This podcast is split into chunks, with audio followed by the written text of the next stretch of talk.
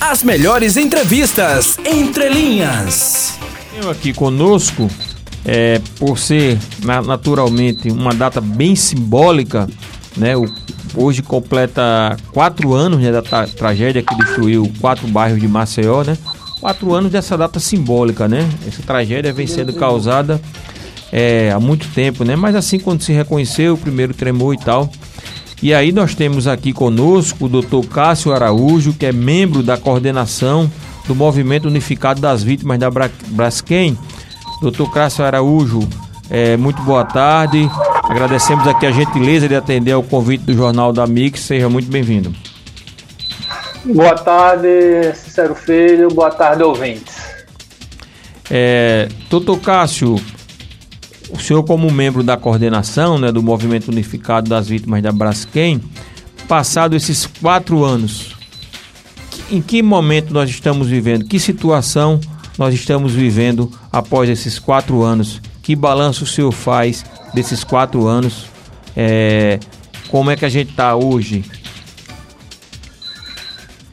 Veja, estamos num momento assim bem delicado, né, porque momento em que as vítimas, elas, na sua grande maioria, já saíram aqui dos seus bairros, dos seus lares, das suas casas, e está aqui no aguardo das indenizações, que, no entanto, assim, tem andado de modo assim, muito lento.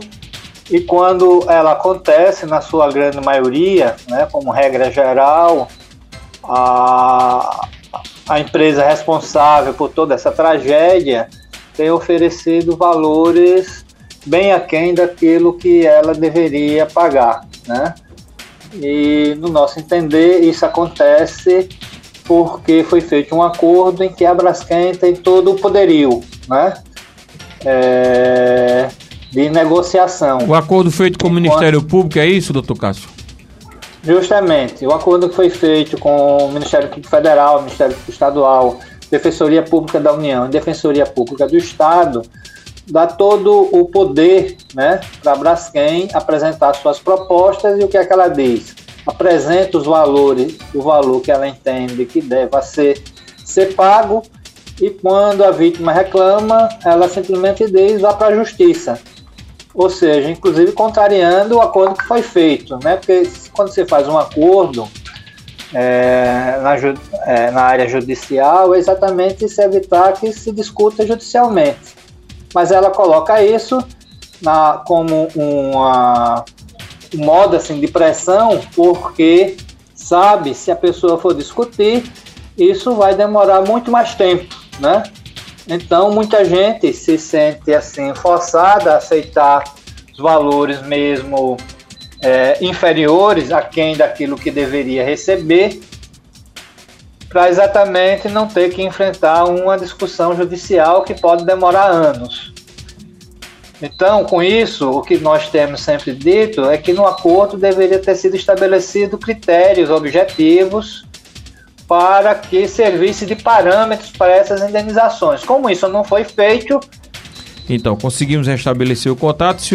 Quando a gente teve a ligação interrompida, o senhor estava falando sobre a questão das indenizações, né? Não foi estabelecido um critério objetivo, e a Braskem, supondo, né, um acordo que é uma vontade, né, bilateral entre as partes, né, tem sido imposta da forma como a Braskem quer. O senhor pode dar sequência daí, por favor? Bem, dentro assim, desses critérios objetivos, qual seria o primeiro critério? A Braskem deveria fixar os seus valores com base no laudo de avaliação feito por técnicos, né, que, segundo a legislação, pode ser feito por um engenheiro, por um arquiteto ou por um corretor de imóveis. E, no caso judicial, também é permitido o oficial de justiça avaliador. Mas nada disso é feito, né? Ela até fala que leva em conta critérios técnicos, mas na hora H ela não apresenta nenhum dado disso, né? É só um blá blá blá vazio, né? E isso com um objetivo exatamente de aviltar os valores a serem recebidos pela população atingida. E o que isso acarreta? Né? Um empobrecimento de todas as pessoas dessas áreas. Tendo em vista que por conta aqui dessa pressão, né, quer dizer, qual a alternativa? Ou você recebe aquele valor que ela oferece ou vai para a justiça, correndo o risco de passar vários e vários anos de discussão. Então, muita gente tem exatamente aceitado essas propostas aviltantes, mas tendo que arcar, né, com o custo, né, de ter adquirir um imóvel inferior ao que tinha num local inferior em que vivia. Ainda tem, doutor Cássio, além dessas das pessoas físicas, vamos assim dizer, né, as milhares de pessoas que tiveram que deixar, muito além dos seus imóveis, tiveram que deixar ali suas histórias de vida, né, suas memórias afetivas, enfim, que isso é incalculável, né, intangível. Mas além disso, um outro problema muito sério que foi criado ali e que parece de muito difícil solução. Nós trouxemos aqui no Jornal da Mix representantes dos comerciantes, né, dos empresários que tinham seus negócios ali. Uma outra situação bem difícil é justamente desses empresários, desses comerciantes, das pessoas que tinham negócio ali, né? Como é que está essa questão? Tem sido resolvida? Pelo que a gente sabe, né, essas pessoas estão com muita dificuldade, é isso? Com relação às pessoas que têm negócios, né, das mais variadas espécies aqui na região, a situação é bem pior, né? Porque se para o morador foi oferecido, né, foi fechado num acordo que o morador, ao sair da sua moradia, receberia um valor de R$5.000 mais um auxílio aluguel de R$1.000, que nem sempre cobre, né, o aluguel de uma nova residência. No caso aqui dos empresários, o que foi oferecido é um valor de R$10.000 a ser descontado no final da indenização e só. É um absurdo. Houve um aditamento dizendo que era por livre negociação, esse valor de R$10.000 poderia ser ampliado. Mas o que temos notado, veja bem, se você tem um negócio estabelecido, se você vai sair daquele local, tem os custos de desmontagem, remontagem, de acordo com o negócio, digamos, uma padaria, né? Um negócio aqui bem comum. Você precisa tirar todos os fornos e tal, isso tem um custo. E o local onde você vai se restabelecer precisa fazer a remontagem de todos esses equipamentos, que também tem um custo. Ela não leva em conta isso. E sem a garantia de que vai dar certo nesse outro local, né? Exatamente, porque é um local onde já existe estabelecimentos outros já existentes e você vai disputar aquele espaço, né, onde você estava, né? A maioria dos negócios aqui são negócios de mais de 10, 20, 30, já tinha uma clientela da região, né, já era conhecido ali. Exatamente. E isso ela também não tem pago essa diferença. Isso ela deveria também assumir, né? Tanto os lucros cessantes quanto o valor do fundo de comércio, que é exatamente esse conjunto de fatores intangíveis que faz parte do negócio e que tem um valor, né? O valor da clientela, né? Uma coisa é você está estabelecido num local. Doutor Cássio,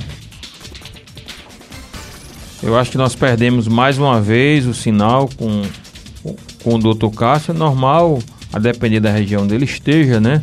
A gente está fazendo contato aqui por telefone. Doutor Cássio, estamos de volta. Certo, estamos aqui. Então essa questão do comércio, né, doutor Cássio, é bem complexa, né, porque se tirar uma pessoa, né, de uma residência, né, já tem toda, né, uma complexidade. E o comerciante, então, como o senhor falou, tem fundo de comércio, tem lucro cessante, tem, quer dizer, a incerteza, né, desse novo negócio. É algo muito complicado. João Muzinho tem uma pergunta. Doutor Cássio, boa tarde. Doutor Cássio, você como membro permanente da coordenação do Movimento Unificado das Vítimas da Braskem, o movimento ingressou com alguma ação na justiça? Existe alguma judicialização desse caso especificamente contra a Braskem, contra algum diretor? Existe alguma ação penal? Como é que está esse caso em relação ao Poder Judiciário? Veja, só concluindo aqui o item anterior, e essa é uma das críticas que nós estamos fazendo. Se tudo isso era possível estabelecer num acordo, todos esses parâmetros, né, que são estabelecidos por normas técnicas, por jurisprudência, então poderia ter sido estabelecido parâmetros de todas essas situações. Isso não foi feito, né? Foi um acordo em branco. É um acordo em branco, então se faz o que quiser. E vai depender exatamente da força de cada um. Aí a força de uma pessoa totalmente fragilizada contra uma multinacional, né? Então, por aí se vê a disparidade da questão. Com relação à judicialização, nós temos levado essas reivindicações aos mais diversos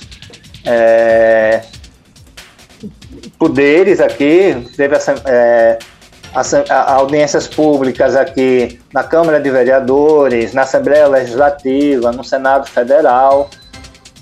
Apresentamos esses parâmetros para os próprios ministérios públicos, federal, estadual, Defensoria Pública da União e estadual, mas eles indeferiram, disseram que você bastava ter o advogado, que tudo estava resolvido, como se o advogado suprisse as deficiências sociais dos seus clientes, né? Então, ela foi indeferida, esse pedido, nós recorremos, está em apreciação em Brasília, né? Estamos aguardando o resultado para, então, podermos tomar, assim, alguma medida, inclusive se for preciso, de cunho judicial, porque a injustiça que existe em toda essa situação é gritante.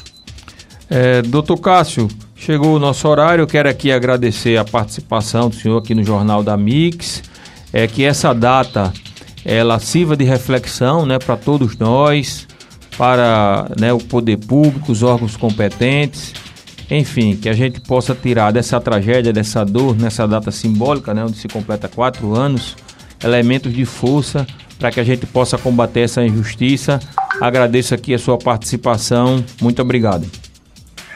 Obrigado também aí pela essa iniciativa, que não vamos deixar morrer, né, essa data, e que as vítimas sejam efetivamente justiçadas. Muito obrigado.